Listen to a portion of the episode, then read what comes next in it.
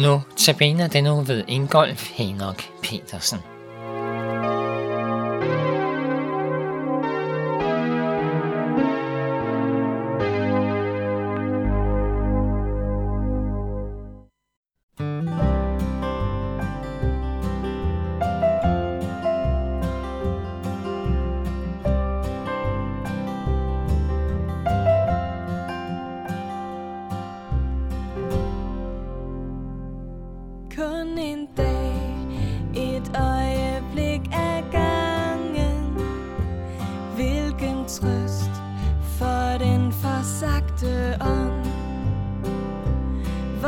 Hvorfor skal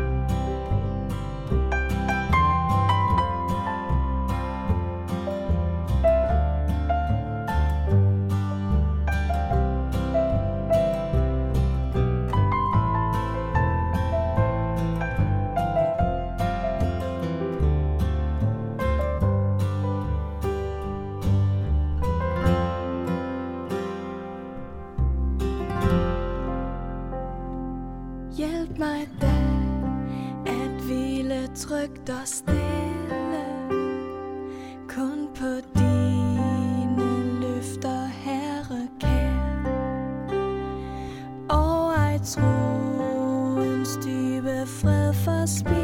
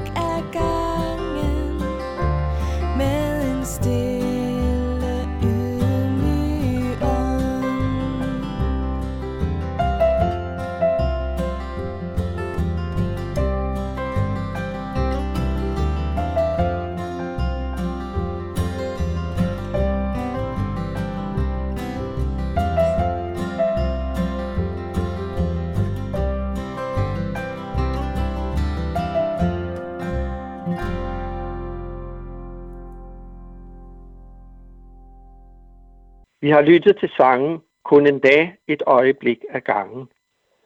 Bekymringer er noget, som vi alle kender til, som finder os alle sammen hjemme. Hvem kan vel sige sig fri for at fyldes af bekymringer? Vi bekymrer os om alt muligt, som angår både arbejde, hjem og familie. Og det kan synes underligt, at vores bekymringer nærmest synes at stige i takt med, at vi bliver mere og mere velhavende og materielt velpolstrede. Men på den måde får vi stadig flere ting at skulle tage os af og dermed bekymre os om. En har sagt om bekymringer, at det at bekymre sig, det er at tænke på morgendagen, som om Gud slet ikke var til. Vi ved, at vi har en almægtig og kærlig far i himlen, som på alle måder har omsorg for os, og som kender vores sande behov. Så hvorfor skulle vi egentlig behøve at bekymre os? At bekymre sig er jo at tænke på at være urolig for morgendagen. Som om vi ikke havde en sådan Gud, som bryder sig om os og har lovet at ville tage sig af os. Jesus har sagt i Matteus evangeliet kapitel 6, vers 33. Søg først Guds rige og hans retfærdighed. Så skal alt det andet gives jer i tilgift. Og Jesus understreger i den sammenhæng, at vi med vores bekymringer alligevel ikke er i stand til at ændre noget som helst. Vores bekymringer er altså aldeles unyttige. Hvad skal vi stille op med vores bekymringer, når de så alligevel melder sig? For det gør de jo.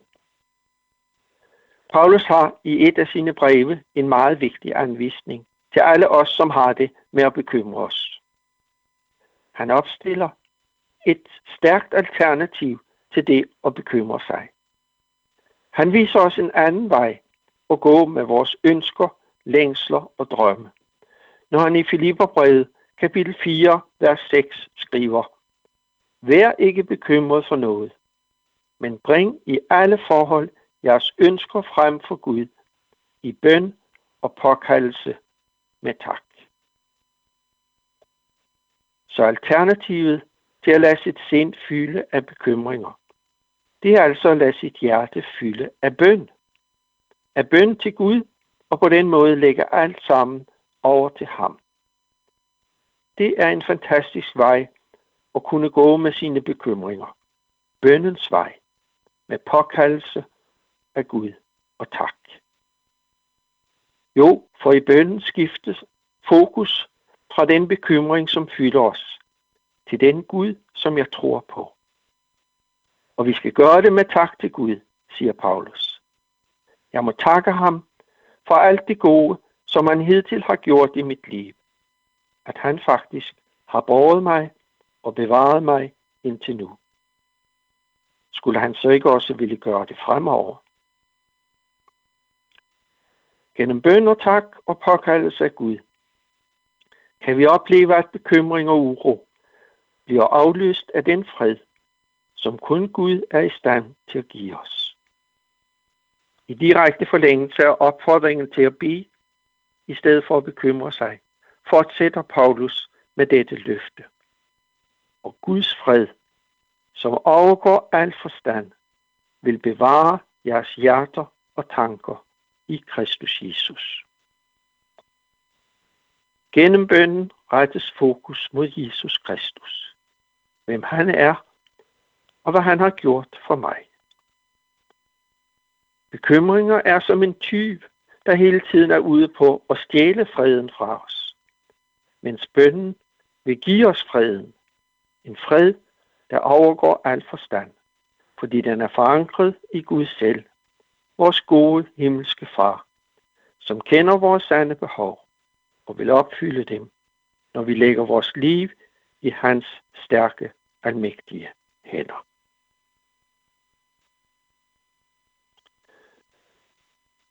Til overvejelse. At bekymre sig er at tænke på morgendagen, som om Gud ikke var til. Men hvad har vi for grund til det?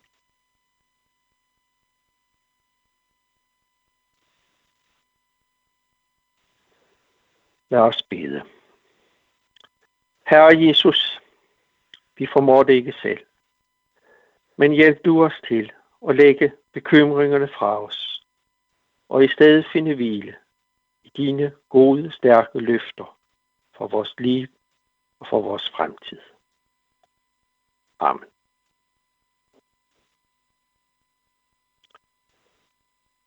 Jeg læser igen fra Filipperbrevet kapitel 4, vers 6-7.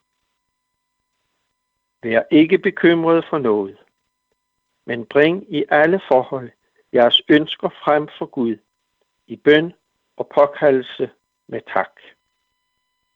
Og Guds fred, som overgår al forstand, vil bevare jeres hjerter og tanker i Kristus Jesus.